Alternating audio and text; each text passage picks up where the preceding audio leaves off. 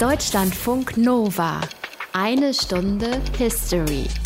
Mit Markus Dichmann. Und heute wird's persönlich. Für mich auf jeden Fall. Für euch aber denke ich auch auf jeden Fall für viele von euch. Denn selbst wenn ihr nicht direkt dabei wart oder wie ich noch klein war damals, so hat's doch unser aller Leben auf jeden Fall verändert. Ja, bei manchen ganz direkt, bei anderen eher um eine, zwei oder sogar drei Ecken.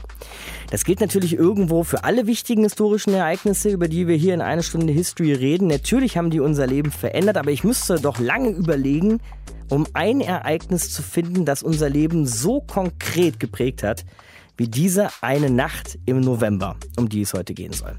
Als Menschen in Berlin plötzlich anfingen, an diesen drei bis vier Meter hohen Betonblöcken rumzuzerren, bis die ersten fielen und die Leute von beiden Seiten jetzt durch die Lücken in dieser Mauer schlüpfen konnten.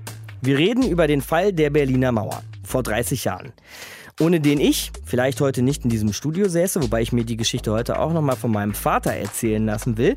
Ohne diesen Fall der Berliner Mauer hätte ich aber ganz sicher nicht unseren hauseigenen Indiana Jones kennengelernt. Aus den prallgefüllten Schatzkammern der Menschheitsgeschichte. Euer Deutschlandfunk Nova-Historiker Dr. Matthias von Helfeld. Umso schöner, dich heute kennen zu können, Matthias. Und ich bin auch ganz ergriffen von deiner Anmoderation. ja, oh, wie schön. 9. November 1989. Wo ich damals war, Matthias, das klären wir heute noch. Aber wo warst denn du? Ja, das ist tatsächlich so ein Tag, da wird man immer bis zu seinem letzten Atemzuge dran denken, mhm. wo ich da war. Das weiß ich natürlich ganz genau. Mhm. Ich war damals junger Reporter beim Westdeutschen Rundfunk. Das war meine erste Berufsstation. Ich war natürlich mächtig stolz und habe dort gearbeitet in einer aktuellen Redaktion. Die machte Mittagsmagazin, Morgenmagazin und unter anderem eben auch die berühmte und mit Recht so berühmte Sendung Berichte vom Tage. Die gibt es heute auch noch. Die machten NDR und WDR zusammen. Und ich hatte an dem Tag äh, die Aufgabe, diese Sendung zu präsentieren. Und da muss musste ich so um vier oder fünf ungefähr in der Redaktion erscheinen. Die Sendung war um halb zwölf, also kurz vor Mitternacht. Mhm. Und ich saß da an meinem Schreibtisch, das war ein Viererblock und in der Mitte drehte sich ein kleines Schwungrad, auf dem stand ein PC für alle. und in diesem PC liefen tatsächlich schon Tickermeldungen ein, aber wir haben den nicht getraut. Es gab also einen Studenten, der alle halbe Stunde die Tür aufmachte und einen riesen Packen Papier auf den Tisch knallte und sagte, hier sind die Meldungen. Mhm. Und da musste der Diensthabende sozusagen da durchblättern mit einem kalten Finger und schnell die Sachen durchgucken, Überschriften ja. lesen und dann direkt in den Mülleimer schmeißen. Ja. So, und äh, dann. Also auf einem saßen, so ein Ding steht dann plötzlich Mauer ist unten. Oder so ähnlich. Ja. Also wir saßen dann natürlich in der Redaktion. Es lief auch tatsächlich immer schon ein Fernsehapparat, den gab es damals auch schon. Und äh, dann kam irgendwann diese berühmte Pressekonferenz. Es gab vorher schon Tickermeldungen. Schabowski hat gesagt, die Mauer ist runter und mhm. so weiter und so fort. Und wir saßen da und haben uns irgendwie ein bisschen rösig angeguckt. Wir waren aber schon im Thema drin, weil wir die ganzen Wochen vorher natürlich schon über die Montagsdemos in Leipzig berichtet hatten. Wir hatten Leute, die am nächsten Morgen dann im Morgenmagazin auftraten die sind dann am Abend zu Freunden gegangen und wir haben das voraufgezeichnet, weil wir nicht wollten, dass die Stasi den Anschluss rauskriegt, wenn bei uns das live über den Sender gehen würde. Ja. Also haben wir die geschützt so ein bisschen oder versucht zu schützen. Also wir waren schon irgendwie im Thema drin, aber wir waren natürlich auch alle total platt. Also das ist jetzt so wirklich ein Hammer. Also es war eine ganz wilde und aufregende Nacht und ich saß natürlich in dieser Redaktion ja. und ich hatte dann auch eine Sendung zu machen und dann habe ich die gemacht und äh, natürlich ganz viel über Mauerfall und Berichte, was man da so relativ kurz nach dem Ereignis schon kriegen konnte. Und dann war die Entscheidung gefallen, wir senden weiter. So, und jetzt muss man sich das vorstellen, ich hatte noch nicht so wahnsinnig viel Rotlichterfahrung. Also die also, ganze Nacht durch. Es wurde durchgesendet. Mhm. So, und ja. einer, der da senden sollte, das war ich, weil ich ja sowieso schon da war. Ja. Und neben mir saß die ganze Zeit über, während ich, ich weiß nicht mehr ganz genau, wie, wie lange ich da gesessen habe, aber es waren sehr viele äh, Stunden, sage ich mal, saß neben mir Adolf Buddha Krämer. Und die etwas Älteren unter uns, die werden. Buddha ist sein Spitzname, sein Spitzname, an, oder? genau. Und er war der größte Musikredakteur, den ich in meinem Leben kennengelernt habe. Der Aha. hat also Schlagerformate für die ARD entwickelt, die extrem erfolgreich waren und der konnte unglaublich gut reden und ich saß dann aber mit etwas schlotternden Knien und musste also irgendwelche bunten Meldungen vortragen, was an dem Abend alles passiert ist. Und ich kam hinterher schweißgebadet aus diesem Studio heraus und habe dann, und das ist tatsächlich eine Erfahrung, die mich wirklich genauso wie das bei dir war, wirklich geprägt hat, weil ich war halt Reporter. Mhm. Und ich habe natürlich sofort meine Finger, alle, die ich hatte, hochgehoben und gesagt, ich will da jetzt rüber und berichten und Reportagen machen und so weiter. Und das durfte ich dann auch. Und ähm, das war tatsächlich eine sehr aufregende Zeit, die ich als junger Reporter da miterlebt habe. Ich Bist hab dann rübergefahren ich bin? Ich, ja, ja, ich bin rübergefahren. Also mit dem Zug, mit dem Auto. Ich habe äh, Wahlkampfbegleitung gemacht dann bei der ersten freien Wahl in der DDR. Die war im Frühjahr äh, 1990 und ähm, habe da so Willy Brandt kennengelernt, also nicht kennengelernt, aber begleitet, wie er da so seine Reden gehalten hat und habe Kohl da erlebt vor diesen riesigen Veranstaltungen und habe dann halt darüber berichtet. Und das war für mich tatsächlich ein erstes Highlight in meiner beruflichen Karriere, das mal ganz professionell gesagt. Und ansonsten gebe ich im Nachhinein echt zu, ähm, ich hatte weder ein, eine Idee, was da jetzt werden soll. Ich hatte nicht im Kopf, dass es eine deutsche Einheit gibt. Ich hatte gedacht, es würde zwei Deutschländer geben, weiterhin, die irgendwie ein bisschen anders organisiert sind, aber die irgendwie nicht zusammen sind. Und ich habe dann erst allmählich verstanden, ah ja, das wird so nicht funktionieren. Wir werden eine Einheit machen. Und dann habe ich allerdings auch gesagt, gut, das ist eigentlich auch richtig, weil das historisch betrachtet sowieso richtig ist. Aber äh, das war dann eine aufregende Zeit und da war ich ganz froh drum, dass ich die als Anfänger dann auch gleich miterleben durfte. Wir haben heute eine ganze Menge vor hier, Matthias, in einer Stunde History. Deshalb hören wir uns tatsächlich heute erst am Ende der Sendung wieder. Denn diese Ausgabe heute geht in die Richtung eine Stunde History XXL. Aber wann, wenn nicht bei dieser Sendung, sollten wir uns das mal gönnen. Deutschlandfunk Nova. Ein Abend und eine Nacht, die in die Geschichte eingehen sollten. 9. November 1989, der Tag, an dem die Mauer fiel. Benedikt Schulz erzählt uns von diesem Tag.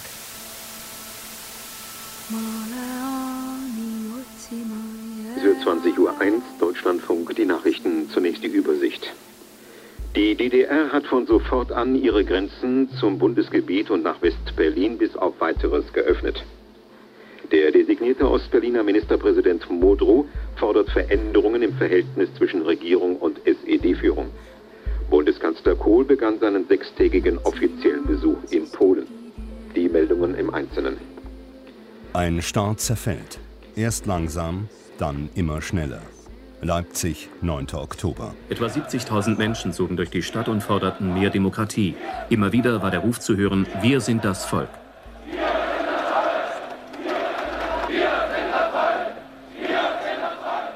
Das Sicherheitsaufgebot war massiv. Dennoch gab es keinerlei Zusammenstöße. Augenzeugen berichteten, Demonstranten hätten sogar mit den Volkspolizisten diskutiert. Die Bürger des Staates beginnen auszureisen. Über Drittstaaten wie Ungarn und die Tschechoslowakei. Wir sind zu Ihnen gekommen, um Ihnen mitzuteilen, dass heute Ihre Ausreise 28 Jahre nachdem eine Betonwand das Ende des Horizonts war, erodiert dieser Staat. Am Ende ist es nur eine Kleinigkeit, die der Deutschen Demokratischen Republik den Todesstoß versetzt. Das tritt nach meiner Kenntnis ist das sofort. Unverzüglich. Das tritt nach meiner Kenntnis ist das sofort. Unverzüglich. Das tritt nach meiner Kenntnis ist das sofort. Unverzüglich.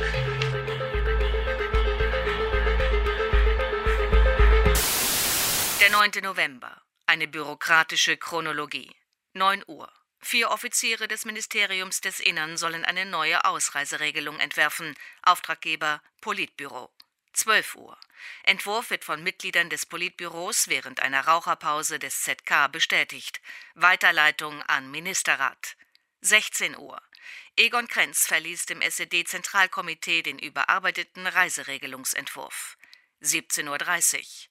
Krenz übergibt Entwurf an Günter Schabowski, seit drei Tagen Sekretär für Informationswesen der SED. 18 Uhr. Beginn einer Pressekonferenz. Es folgen circa 50 Minuten kommunistische Langeweile. 18.50 Uhr. Günter Schabowski trägt neue Reiseregelung vor. Niemand hatte ihm gesagt, dass er sie nicht verkünden soll. 18.53 Uhr. Mehrere Journalisten fragen, wann tritt das in Kraft? Das tritt nach meiner Kenntnis ist das sofort. Unverzüglich. Wir machen Ihnen eine Mitteilung über die Möglichkeit des Ausreisens der unmittelbaren Staatsgrenze zu Berlin-West und in die BRD. Ostberlin, ein Liebe Grenzübergang. Bürger, ich bitte Sie im Interesse der Ordnung und Sicherheit, den Platz im Vorhof Grenzübergangsstelle zu verlassen und sich an die zuständigen, von mir eben bekannt gegebenen Meldestellen zu wenden. Es ist nicht möglich, Ihnen hier und jetzt die Ausreise zu gewähren. 9. November, die Nacht. Circa 21.30 Uhr. Grenzübergang Bornholmer Straße. Hunderte Menschen drängen auf Ausreise. Stasi setzt auf Ventillösung. Die Idee, ein paar dürfen raus, aber nicht mehr rein. Circa 23 Uhr. Lage am Grenzübergang Bornholmer Straße wird bedrohlich. Tausende Menschen wollen raus. Ventillösung bringt keine Entspannung. Grenzwächter fragen mehrfach ihre Vorgesetzten, ob sie die Grenzkontrollen einstellen dürfen. Dürfen sie nicht. Circa 23.30 Uhr, sie tun es trotzdem. Oberstleutnant Harald Jäger entscheidet eigenmächtig. Circa 0 Uhr, der nächste Tag hat begonnen. Nach und nach werden alle Berliner Grenzübergänge geöffnet. Nach 1 Uhr, tausende Menschen tanzen auf der Mauer. Eine ansteigende Flutwelle. Die DDR-Führung reagiert in dieser Nacht nicht. Eine gewaltsame Eskalation findet nicht statt. Heute ist ein Tag, auf den wir lange gewartet haben. Deutschen sind jetzt das glücklichste Volk auf der Welt. Vor 30 Jahren fiel die Berliner Mauer. Unser Thema heute hier in 1 Stunde History. Deutschlandfunk Nova. Eine Stunde History. Ohne wäre ich heute gar nicht hier. Ohne Mauerfall 1989, unser Thema heute in eine Stunde History. Denn dieser Mauerfall hat mein Leben und das Leben meiner Familie, das Leben meiner Eltern und meiner Geschwister enorm verändert. Denn geboren wurde ich in der ehemaligen DDR und meine Familie entschied mit und nach diesem Mauerfall das Land zu verlassen und in den Westen zu gehen. Ich habe da noch nie, eigentlich, wenn ich ehrlich bin, mich mit meinem Vater drüber unterhalten und deshalb bin ich sehr froh, dass du heute hier bei uns in der Sendung bist. Grüß dich. Hallo Markus. Kannst du dich noch erinnern, wo du warst, als du davon gehört hast, dass die Mauer gefallen ist? Ja, ich war in Memmingen in unserer ersten Unterkunft. Memmingen in Bayern. In Bayern, genau. Da war mein äh, Cousin, auch mein Onkel, und die hatten dort eine eigene Versicherung und das war unsere erste Anlaufstelle. Das heißt, wir waren zu dem Zeitpunkt schon raus aus der DDR. Wir waren schon raus. Wie haben wir das gemacht? Das ist eine lange Geschichte. Ich hatte ein Jahr zuvor im Sommer 88 einen Ausreiseantrag gestellt. Das war damals ein Konflikt, den ich hatte mit der Ärzteschaft äh, der Poliklinik. Ich hatte da Äußerungen gemacht. Ich habe den medizinischen Fortschritt in der DDR ein bisschen in Frage gestellt und wollte dabei auch bleiben. Du hast äh, damals nämlich wie heute schon als Arzt gearbeitet. Ja, ich hatte dort schon meine Praxis für Lungenerkrankungen und man hat mich dann zum Klassenfeind auch abgestempelt und dann hat sich das alles eskaliert. Und wie haben wir es dann geschafft vom Ausreiseantrag bis zur tatsächlichen Ausreise? Ja, das war für mich keine so leichte Zeit. Für du warst ja noch klein, mit zweieinhalb Jahren hast du nichts mitbekommen, aber ich habe schon gespürt, dass äh, die Staatssicherheit mir versucht hat, das Leben schwer zu machen. Und ich wusste nicht, wann die Ausreise sein würde. Das blieb ja immer offen, das haben sie so bewusst gemacht. Da war man immer so unsicher, wann geht es denn hier los, wann muss ich denn raus? Und ich habe ja zwei Tage vorher erfahren, dass wir dann los mussten. Und 14 Tage vor dem Mauerfall bekam ich Mitteilung, ich musste morgens halb vier mit meinem gesamten Gepäck und meinen drei Kindern, da warst du mit dabei, auf diesem Bahnhof in Gentin stehen. Und dort würde ein Zug kommen, der uns in den Westen bringt. Und das hat er auch gemacht. Das ist alles so gelaufen. War eine gespenstische Fahrt, weil wir mittendrin den Waggon wechseln mussten, weil ein Teil fuhr nach Norden, ein anderer Teil runter nach Bayern. Und da habe ich dich dort äh, mit deinem Bruder zusammen, haben wir dich dann von einem zum anderen Abteil nachts um, ja, was war das, um fünf so, halb sechs geschleppt und du wusstest ja von gar nichts und wir haben dich bei Lachen in der Stimmung gehalten und zwar nicht danach zumute. Und als du jetzt in Memmingen sitzt, wir alle da sitzen, wo war ich denn eigentlich, als die Mauer gefallen ist? Du warst mit in diesem Gasthaus. Da hatten wir zwei Zimmer von unserem Onkel, der hat die dort äh, bezahlt zunächst auch und gemietet. Hatte ja noch kein, kein größeres Einkommen. Wir haben ja nicht viel transferieren können, das Geld. Jetzt sitzen wir also in diesem Gasthaus in Memmingen in Bayern und du hörst, dass die Mauer unten ist. Was hast du dir in dem Moment gedacht? Also wir konnten es nicht fassen. Die Demonstration in Leipzig, die hat man natürlich gesehen. Aber wir, die dort gewohnt haben, haben ja fast alle vier Wochen einmal die russischen Panzer durch die Stadt Gentin zum Beispiel fahren hören. Das haben sie bewusst gemacht. Also die Präsenz dieser dieser Unmengen von Soldaten mit ihren Waffen und vor allem ihren Panzern, die hat uns immer gezeigt, also ihr habt hier keine Chance. Da klapperten das ganze Geschirr in unseren Regalen. Wir rannten, die Jungs rannten äh, auf die Balkone und guckten, das fahren die Russen wieder, die wunken aus ihren Panzern. Wir haben diese Übermacht gesehen. Der Staat war über und über mit Polizei gespickt, die Stasi war überall. Wir konnten uns nicht vorstellen, dass das System von heute auf morgen nachgibt. Das war eine völlig unvorstellbare Kategorie. Ich glaube, keiner ganz, bis auf ganz wenige Insider wussten, dass die Sprengkraft schon so groß ist und dass das Nachgeben auf der Führungsseite der DDR das zuließe. Wir haben nie an so etwas denken können. Ich war völlig konsterniert. Ich meine, sonst hättest du das ja auch mit der Ausreise nicht so forciert. Nein, nein, dann hätte ich natürlich durchgehalten, wenn man da auch nur eine Ahnung gehabt hätte. Man hat als Arzt dann auch das Gefühl, also Fahnenflucht gemacht zu haben. Ne? Aber ich hatte ja keine Wahl. Sie haben mir angedroht, also wenn Sie hier bleiben, wird Ihr Sohn nicht studieren. Das war eine ganz klare Ansage. Und auch alle anderen Kinder werden nicht zum Studium zugelassen. Und dass die Mauer fiel, das war nicht, nicht denkbar. Dachtest du in dem Moment, jetzt gehen wir wieder zurück? Weil immerhin war das Heimat, ne? Ja. Aber ich fühlte mich da schon angekommen, muss ich sagen. Mit der Familie im Hintergrund, die haben mir das relativ leicht gemacht. Und ich wollte den Schritt jetzt auch nicht zurück mehr machen. Dazu wusste ich auch nicht, wie das dort wirklich weitergeht. Man war auch misstrauisch. Das kann man sich von hier aus vielleicht nicht vorstellen. Ich habe immer noch geglaubt, dass das wieder kippt. Ich habe nicht gedacht, dass das ein bleibender Befund ist. Also das Vertrauen in eine DDR, die dann zusammenbricht und die dann plötzlich demokratisch wird, das war für mich nicht da. Dazu braucht man eine lange Zeit, um zu sehen, was da wirklich passiert. Das muss ich so sagen. Das war für mich erstmal keine Option. Nein. Heute wirft man ja manchmal so mit diesen Begriffen Wendegewinner und Wendeverlierer um sich. Und wenn ich mir dich so anschaue, der Weg war schwer. Aber das Ergebnis, du hast schnell wieder Fuß gefasst im Westen, konntest beruflich Fuß fassen, hast deine Familie mitgebracht. Würdest du dich als Wendegewinner bezeichnen? Nein, als Verlierer. Als Verlierer. Das äh, System äh, kam ja dann Ost und West gleichermaßen auf. Aber ich war im Westen natürlich, musste ich bei Null anfangen wieder, bei absolut Null, mit drei Kindern auch was meine Arbeit hatte, keine Ersparnisse weiter. Das habe ich alles dort umgetauscht und das ist auch verhökert worden.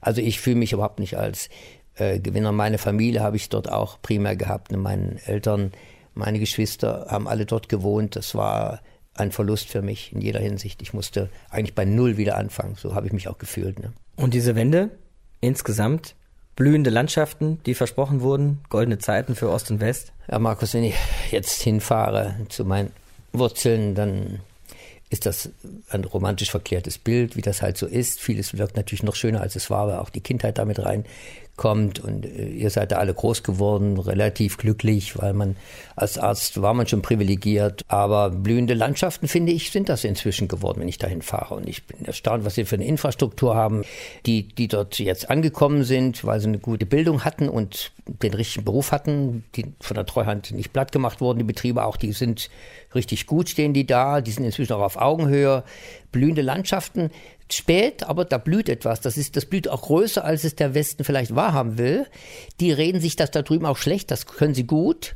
Und wir können wieder von hier aus schlecht über sie reden. Aber es ist besser, als viele meinen da drüben. Und das Wohlbefinden meiner Familienhälfte ist groß da drüben. Die sind richtig glücklich. Die haben den Luxus, den die Westdeutschen auch haben, haben auch die Urlaubspläne wie wir. Sie sind richtig gut drauf. Und ich glaube, da spalten wir auch manchmal jetzt schon, schon wieder zu viel. Da sehen wir zu viele Haare in der Suppe. Mein Vater Rolf, Rolf Dichmann, 30 Jahre nach der Wende. Danke für das Gespräch.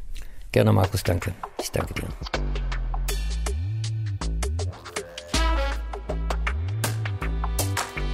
Ihr kennt ja sicher die Story vom Krieg der Welten, ne? Ein Hörspiel von Orson Welles nach dem Roman von H.G. Wells, nicht verwandt die beiden, in dem es um eine Invasion der Erde durch fiese Aliens geht. Als das rauskam, das Hörspiel, hatten viele Leute richtig Panik, dass unser Planet gerade wirklich Alienfutter wird, weil sie Hörspiel eben nicht von Realität unterscheiden konnten. Sowas gab es in etwas anderer Form, vergleichbar vielleicht auch hierzulande. Äh, wir, müssen, wir müssen hier kurz mal unterbrechen. Hier im Nebenraum laufen die Ticker rund.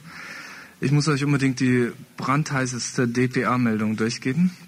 Ostberlin, wie aus gewöhnlich gut unterrichteten Kreisen in Ostberlin verlautet wurde.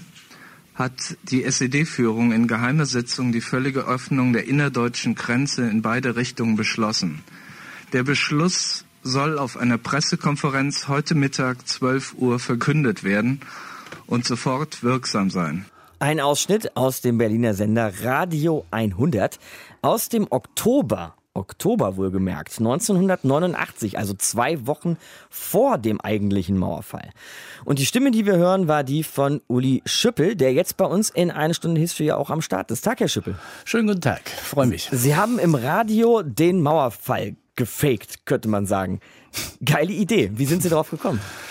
Naja, man muss sich wahrscheinlich erstmal wieder zurückversetzen in diese Zeit. Also Menschen hatten keine Handys. Wir hatten eine Sendung auf Radio 100, einem linksalternativen Sender und nachts von zwei bis vier Uhr. Die Aha. hatten wir mit Johannes Becks, äh, zwei, drei Jahre.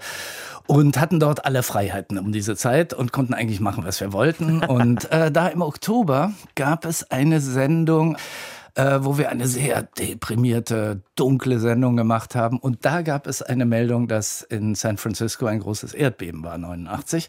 Mhm. Und diese Meldungen haben wir eigentlich einfach in diese düstere, äh, experimentelle Sendung hineingesprochen. Und kein Mensch hat es uns geglaubt. Da hatte man dann wirklich so an Krieg der Welten gedacht und sowas. Ja. Und dann haben wir uns überlegt, na ja, dann, wenn das so funktioniert, machen wir einfach die Woche danach mal was wirklich Großes. Und das, äh, wie gesagt, man muss sich äh, die Zeit zurückerinnern. Ja, heutzutage kann man sich nicht vorstellen, dass zwei Wochen vor der Maueröffnung dieser Gedanke eigentlich völlig absurd und wirklich unvorstellbar für alle war. Was passierte denn? Es riefen tatsächlich Leute an, die glaubten, die Mauer ist unten, ja? Ja, natürlich, ja, in Massen. Und es gab wirklich so euphorische Meldungen und so nachdenkliche Meldungen und eigentlich Sachen, die sich dann auch im nächsten Jahr erst in den Gedanken der Menschen eigentlich, also auch die Überlegung, ob es äh, nicht eine Möglichkeit gäbe, dass ein zweiter deutscher Staat äh, bleiben könnte. Und also wie gesagt, das kam ja alles von Westberlin.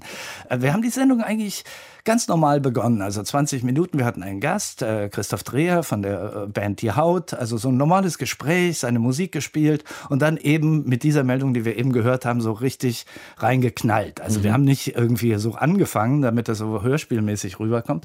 Radio hatte natürlich noch eine ganz andere Bedeutung eigentlich, eine mhm. viel größere. Gab es eigentlich Reaktionen von den Kollegen, also Radiokollegen, so seid ihr verrückt oder vielleicht auch verdammt, warum haben wir die Idee nicht gehabt? Zu der Zeit eigentlich gar nicht. Mhm, okay. Also wir, wir, hatten, äh, wir hatten ziemlich Stress innerhalb des Senders. Genau, der, Radio, das, der Sender Radio 100 war nicht amused, ne? Der war gar nicht amused, aber das lag eigentlich an einer Begebenheit. Ein Anrufer fing dann an, die äh, verbotene Strophe des Deutschlandlieds zu singen. Mhm. Und wir haben den nicht äh, gestoppt, äh, sondern haben einfach die Internationale drunter gemischt. und dachten, das ist doch ein okay. schöner Kommentar. So, damals, man muss sich Aha. auch wieder in die Postmoderne zurückversetzen eigentlich. Ja. Die Sendung endete um 4 Uhr morgens und um 8.30 Uhr mussten wir zum Plenum kommen. Und für Sie bedeutete das auch das Ende beim Sender? Das richtig? war das Ende, ja. Fulminant.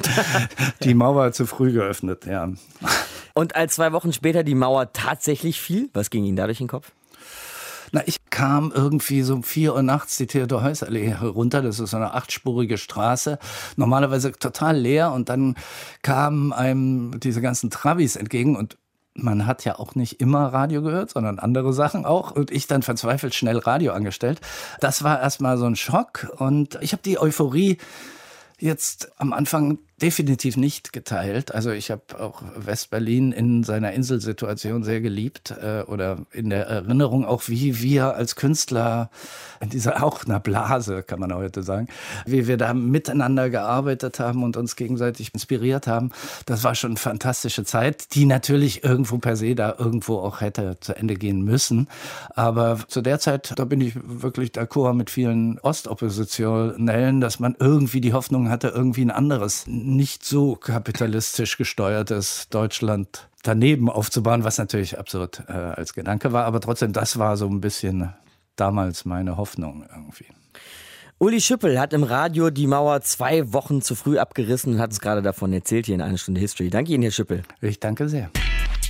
Deutschlandfunk Nova. Eine Stunde History. Von Radio 100 West-Berlin zu 1199 Ostberlin. 1199, das war DDR-Fernsehen, das ein wenig offener daherkam als der Rest des Landes, wo sich eine Menge junge Kollegen tummelten und wo auch Jan Carpentier anheuerte. Carpentier war verdienter Fernsehreporter in der DDR, hat lange für die aktuelle Kamera gedreht. Das ist sowas wie, ich sag mal, die DDR-Tagesschau gewesen. Ging dann aber zu diesem Jugendprogramm und arbeitete dort so lange, bis eben die Mauer fiel. Jetzt ist er hier bei uns in der Sendung. Grüß dich, Jan. Hallo Markus. Um den Mauerfall geht es hier heute in eine Stunde History und die Wochen davor und danach. Wo warst du denn, als es passierte? Als die Mauer fiel, saß ich in Halle bei meinem Vater bei schwarzem Tee und einer Partie Schach. Okay. Und ähm, wir haben das mit einem halben Auge irgendwie so und ohne Ton im, im, Westfernsehen so verfolgt und gar nicht verfolgt, überhaupt nicht. Wir haben es nicht wirklich wahrgenommen. Oh wow. Ich war deshalb in Halle, ich habe da bei meinem alten Herrn übernachtet, äh, weil ich mit dem Kamerateam da war. Die waren im Hotel und haben das da besser mitbekommen. Wir sollten am nächsten Morgen um vier mit einem Schichtzug der Leunawerke Leunawerker befragen, wie es denn nun weitergehen wird in der DDR. Und ich erinnere mich bis heute an die Geste eines gestandenen Leunawerker und da sagte der ganz trocken, und das ist eigentlich fast symptomatisch, wenn wir das Geld nicht kriegen, sind wir wieder Näse. Er meinte also auf Deutsch gesagt, er wusste jetzt schon, wenn die D-Mark nicht kommt, dann hat es, das war unmittelbar nach dem Mauerfall, erzählt einem so einer instinktiv genau das, was dann später auch genau so kam. Mit dem Filmmaterial wolltest du zu 1199, dem Sender, wo du damals gearbeitet hast. Das war ja ein Sender für DDR-Verhältnisse, war der völlig unerhört. Ja, ich habe gelesen, da wurde sogar Dirty Dancing gezeigt. Waren allein oder war allein sowas wie dieser Sender so ein erstes Anzeichen dafür, dass es mit der DDR zu Ende geht? Ganz im Gegenteil, Markus. Im Grunde genommen war das, wenn man so will, vor allen Dingen auch über die Volksbildungsministerin, die damalige Margot Honecker und über Schalk Golodkowski, also kommerzielle Koordinierung, die haben den Sender sowohl ideologisch als auch materiell, also die Sendung sozusagen forciert.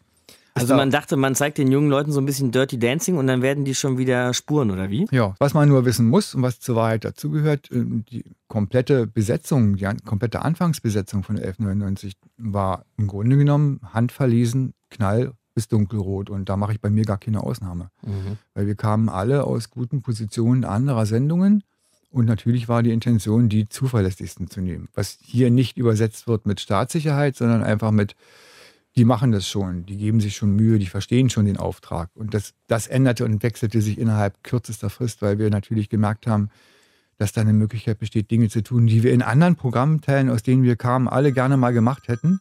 Das ist für jemand westsozialisiert und heute zuhörend kaum nachvollziehbar. Aber das war eigentlich unerhört. Es mhm. war auch unerhört, wenn ein Kombinatsdirektor im Interview im Studio sagte, dass an allen Ecken Material fehlt und wenn es so weitergeht, dann können sie nicht, einfach nicht ordentlich weiter produzieren. Das gab es in anderen Programmteilen im DDR-Fernsehen überhaupt nicht. So, wenn der Sozialismus in die Jahre gekommen war, dachtest du denn dann, als die Mauer unten war, naja, morgen oder spätestens in zwei Wochen vielleicht ist sie wieder oben oder dachtest du, nee, das war's jetzt? Nee, so naiv war ich dann mit 34 Jahren auch nicht mehr. Mir war das schon klar. Das ist ja sofort sichtbar gewesen und dass man, dass sowas nicht wieder rückgebaut wird, das war mir schon klar, dass das nicht geht. Jetzt mit Blick 30 Jahre zurück, hast du es jetzt gerade so lapidar nebenbei fallen lassen, aber bist du dir heute nicht so ganz sicher, ob es eine Wiedervereinigung oder ein Anschluss war? Ich bin mir ziemlich sicher bis zum heutigen Tag, dass da noch ganz, ganz viel nicht wiedervereinigt ist. Mhm. und ich bin mir auch inzwischen sicher, das leiste ich mir einfach mit als Jahrgang 54, dass das auch ein, wirklich ein Generationsproblem bleiben wird. Und ich finde das auch überhaupt nicht schlimm.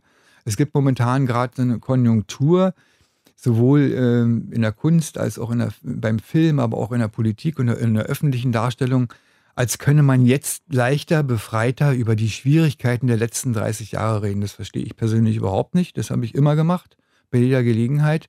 Aber es scheint jetzt so zu sein, dass der Abstand zu den Ereignissen von damals groß genug ist, um auch mal denen eine Stimme zu geben, die auch damals da geblieben sind, die eben nicht abgehauen sind und die nicht in die Kategorisierung passen. Ich sag mal, erste Kategorie an der Mauer erschossen, der beste Ostdeutsche.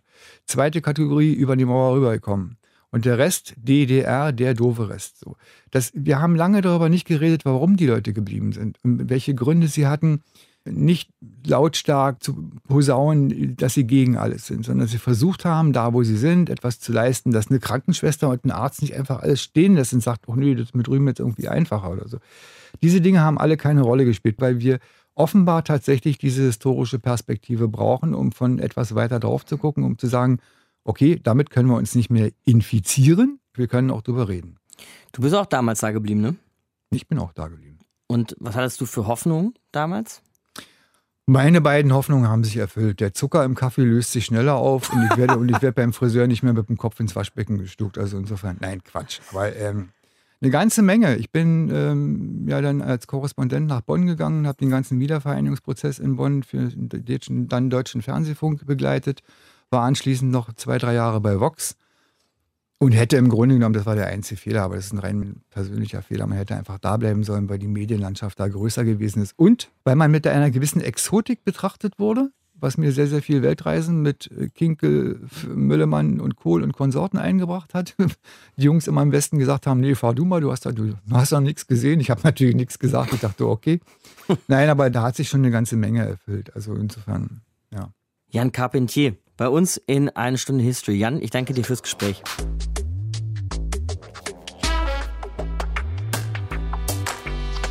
Einer, der dieses Land so schnell wie möglich verlassen wollte, nämlich mein Vater. Einer, der die Mauer schon zwei Wochen zu früh fallen ließ und einer, der live darüber berichtet hat. Viele Geschichten heute vom Mauerfall 1989, vor 30 Jahren. Unser Thema heute in eine Stunde History. Aber wir brauchen noch etwas Draufsicht, auch etwas Analyse. Und die holen wir uns von Klaus Dietmar Henke, Historiker, der sich nun wirklich wie kaum ein anderer, muss man sagen, mit der deutsch-deutschen Geschichte befasst hat. Grüße Sie, Herr Henke.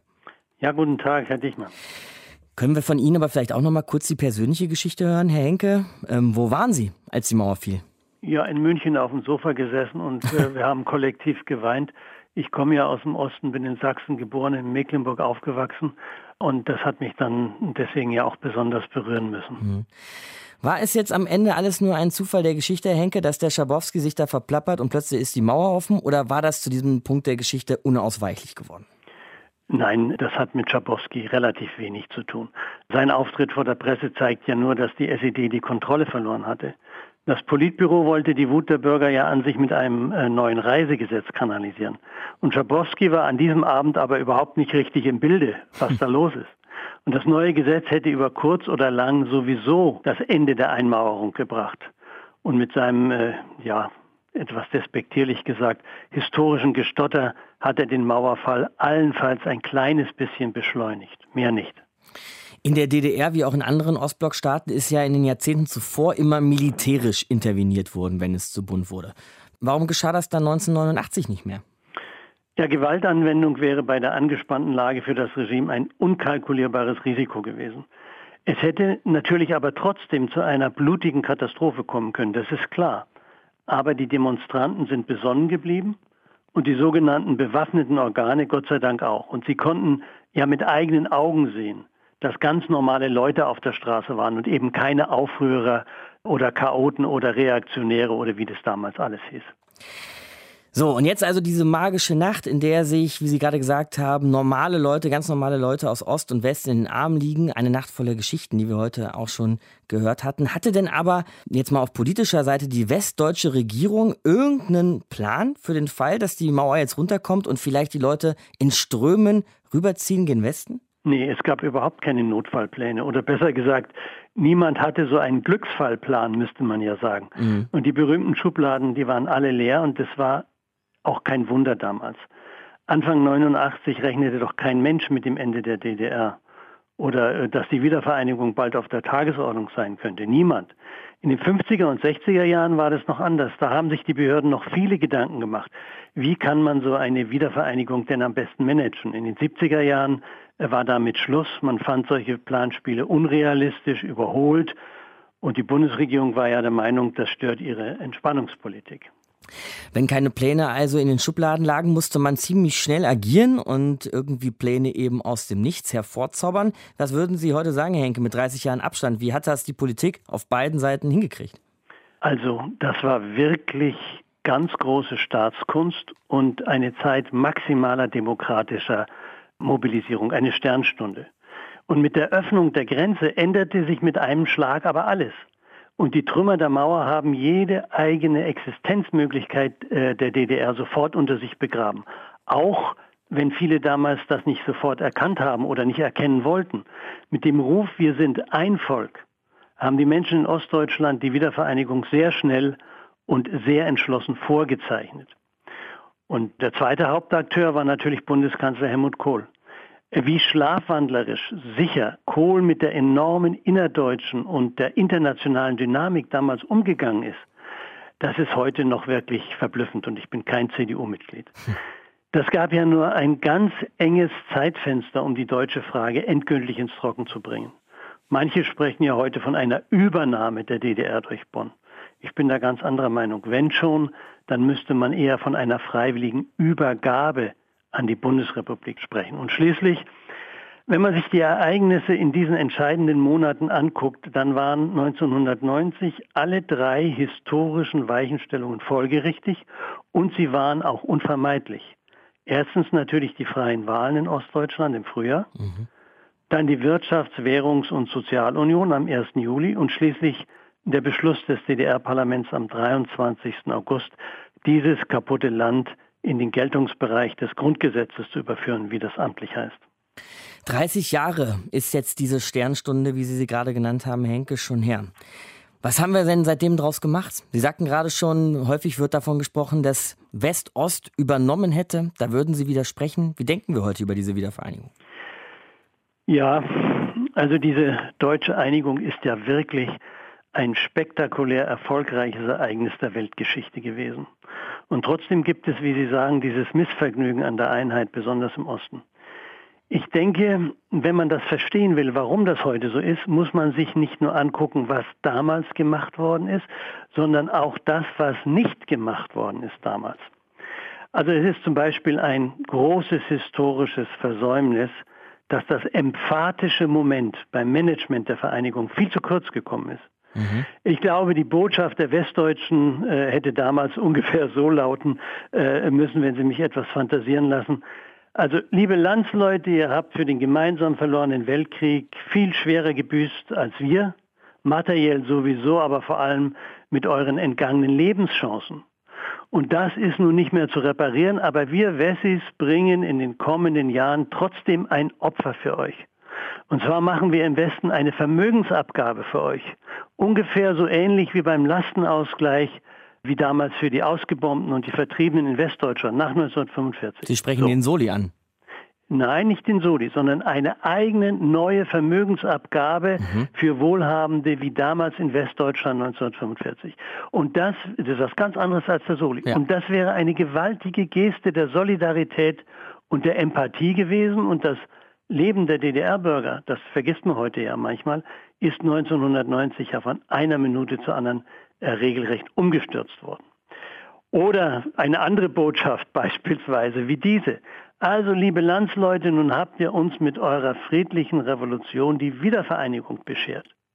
Und die war seit 49 unser gemeinsames Staatsziel im Grundgesetz hier im Westen. Also, wir beginnen jetzt sofort eine gemeinsame Verfassungsdebatte. Mhm. Eine solche nationale Selbstverständigung, wie man das nennen könnte, hätte das Grundgesetz ganz sicher 100 Prozent nicht ruiniert und obendrein hätte es überhaupt nichts gekostet. Aber es wäre eine sehr, sehr starke Geste, ein starkes Symbol der Gleichrangigkeit von Ost und West gewesen. Noch stärker muss man aber einige sozialpsychologische Konstanten beachten, Konstanten, die nach Umbrüchen immer auftreten.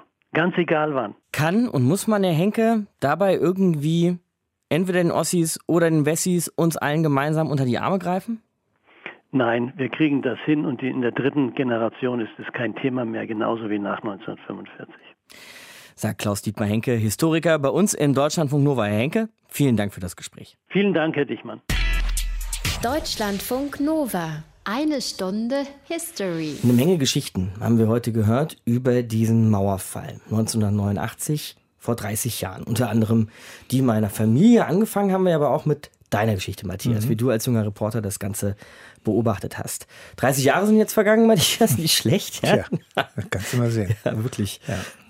Was ist daraus geworden? Das haben wir jetzt ja mit allen mhm. versucht zu besprechen heute in der Sendung. Was ist deine Perspektive? Ja, also ähm, ich bin da ein bisschen zwiegespalten. Einerseits muss ich wirklich sagen, wir reden sehr viel über Dinge, die schiefgelaufen sind. Die sind wahrscheinlich auch schiefgelaufen und sind ungerecht gewesen, sind nicht sozial gewesen. Man hätte es möglicherweise wirklich besser machen können, aber wir hatten keine Blaupause, also wir haben es sozusagen aus dem hohlen Bauch gemacht. Das gilt natürlich nicht für uns als Bürger, sondern die Politiker, die das entschieden haben. Auf der anderen Seite aber finde ich, es ist immer noch besser, sich über Dinge zu unterhalten, die vielleicht schiefgelaufen sind, als sich darüber zu unterhalten, dass immer noch durch Europa eine Grenze mit Stacheldraht, mit Schießanlagen, mit wütenden Hunden und mit wirklich übel daherkommenden Soldaten bestückt mhm. ist, die auch auf Leute schießen, die versuchen, über diese Grenze rüberzukommen. Ja, und die Gefahr von Krieg war in der Luft im Grunde. Es war die Gefahr von Krieg in der Luft und alle, die das nicht erlebt haben, also sagen wir, die jetzt so um die 40 sind, die können das gar nicht verstehen, weil die waren zehn, als die Mauer fiel, also haben sie davon nichts mitbekommen. Und äh, insofern äh, ist für viele sozusagen diese Situation gar nicht vorstellbar. Das sollten wir einfach immer im im Kopf behalten tatsächlich. Und ich denke, das kommt auch ein bisschen daher, dass wir noch sehr viele Leute haben, die eben beides erlebt haben. Die DDR in ihrer aktiven Zeit meinetwegen und die Bundesrepublik. Manche sogar noch den Faschismus, also die Zeit der Nazis. Und für die ist das wirklich ein schwieriger Umbruch. Das ist ein richtiger Bruch gewesen und den haben wir tatsächlich nicht vernünftig gekittet, vermute ich jedenfalls. Deswegen haben wir vielleicht auch vom Westen her betrachtet viel zu viele Dinge im Osten platt gemacht. Ich sage aber entschuldigend hinzu, das meine ich ganz ernsthaft, es sind auch viele ostdeutsche Töne nach Westdeutschland ge gekommen, das auch platt zu machen. Also es wurde sehr oft gesagt, wir wollen das alles nicht mehr haben, wir machen jetzt Westdeutschland. Wir wollen die D-Mark haben, wir lassen das jetzt so schnell wie möglich hier alles abwirtschaften, damit es besser wird. Und das haben dann die Wessis relativ zackig gemacht und dabei sind sehr viele Dinge sehr, sehr schief gelaufen. Ähm, und das ist tatsächlich etwas, wo ich sage, wenn es eine Möglichkeit gäbe, das zu revidieren, dann sollten wir das schnellstens tun, aber ich glaube nicht, dass das geht. Also, in Summe vielleicht kann man sagen, die Menschen der DDR sind in einer absolut affenartigen Geschwindigkeit den negativen Seiten des Kapitalismus ausgesetzt gewesen und ausgesetzt worden. Und wir haben sie bei der Bewältigung dieser Probleme, dieser Ängste und dieser Sorgen, die dabei entstehen, allein gelassen. Wir haben ihnen keine Hilfe angeboten und deswegen gibt es jetzt dieses Gefühl, glaube ich jedenfalls, zurückgesetzt zu sein, nicht wertgeschätzt zu werden, in seiner Arbeit nicht wahrgenommen zu werden. Deswegen gibt es halt diese Rückzugsräume offenbar in ostdeutschen Bundesländern, auch für Leute, die das dann für ihre politischen Süppchen ausnutzen und da tatsächlich Schlechtes machen. Ich kann nur sagen, nachdem ich in einem Land geboren wurde, das es jetzt nun nicht mehr gibt und die Erfahrung meines Vaters da zum Beispiel heute auch nochmal gehört habe, bin ich ganz glücklich darüber, dass es dieses Land nicht mehr gibt. Ja, das bist du nicht alleine. Das war eine Stunde History für heute. Danke dir, Matthias. Mhm. Markus Dichmann ist mein Name. Macht's gut. Deutschlandfunk Nova. Eine Stunde History. Jeden Montag um 20 Uhr. Mehr auf deutschlandfunknova.de.